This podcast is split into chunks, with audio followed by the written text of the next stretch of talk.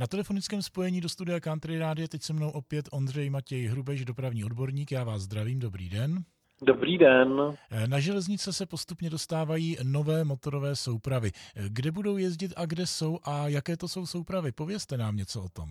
Nové jednotky RegioFox vědou ve středočeském kraji. Bude nasazeno postupně 10 vozidel a budou jezdit na linkách S6, což znamená z Prahy přes Rudnou u Prahy do Berouna a na lince S75 z Berouna do Rakovníka.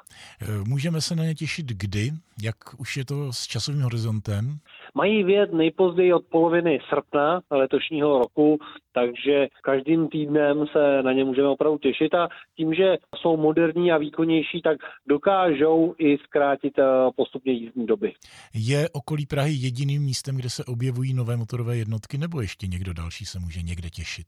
V Ústeckém kraji převzali nová Desira, což jsou také motorové jednotky a ty vědou na linku U8, která eh, vede z Děčína do Rumburku.